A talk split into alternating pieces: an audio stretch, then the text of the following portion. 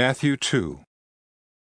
Now after Jesus was born in Bethlehem of Judea in the days of Herod the king, behold, wise men from the east came to Jerusalem, saying, Where is he who has been born King of the Jews? For we have seen his star in the east and have come to worship him. When Herod the king heard these things, he was troubled, and all Jerusalem with him. And when he had gathered all the chief priests and scribes of the people together, he inquired of them where the Christ was to be born. So they said to him, In Bethlehem of Judea, for thus it is written by the prophet, But you, Bethlehem, in the land of Judah, are not the least among the rulers of Judah, for out of you shall come a ruler who will shepherd my people Israel. Then Herod, when he had secretly called the wise men, determined from them what time the star appeared. And he sent them to Bethlehem and said, Go and search diligently for the young child, and when you have found him, bring back word to me that I may come and worship him also.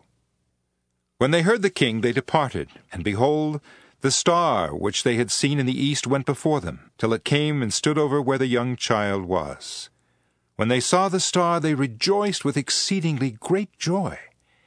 And when they had come into the house, they saw the young child with Mary his mother, and fell down and worshipped him. And when they had opened their treasures, they presented gifts to him, gold, frankincense, and myrrh. Then, being divinely warned in a dream that they should not return to Herod, they departed for their own country another way.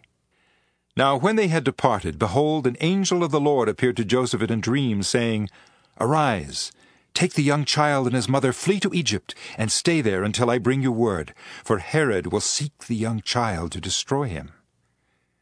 When he arose, he took the young child and his mother by night, and departed for Egypt, and was there until the death of Herod, that it might be fulfilled which was spoken by the Lord through the prophet, saying, Out of Egypt I called my son.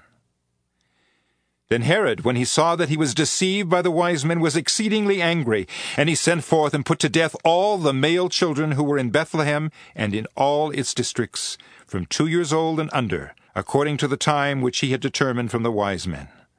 Then was fulfilled what was spoken by Jeremiah the prophet, saying, A voice was heard in Ramah, lamentation, weeping, and great mourning, Rachel weeping for her children, refusing to be comforted because they were no more. But when Herod was dead, behold, an angel of the Lord appeared in a dream to Joseph in Egypt, saying, Arise, take the young child and his mother, and go to the land of Israel, for those who sought the young child's life are dead. Then he arose, took the young child and his mother, and came into the land of Israel. But when he heard that Archelaus was reigning over Judea instead of his father Herod, he was afraid to go there. And being warned by God in a dream, he turned aside into the region of Galilee. And he came and dwelt in a city called Nazareth, that it might be fulfilled which was spoken by the prophets, He shall be called a Nazarene.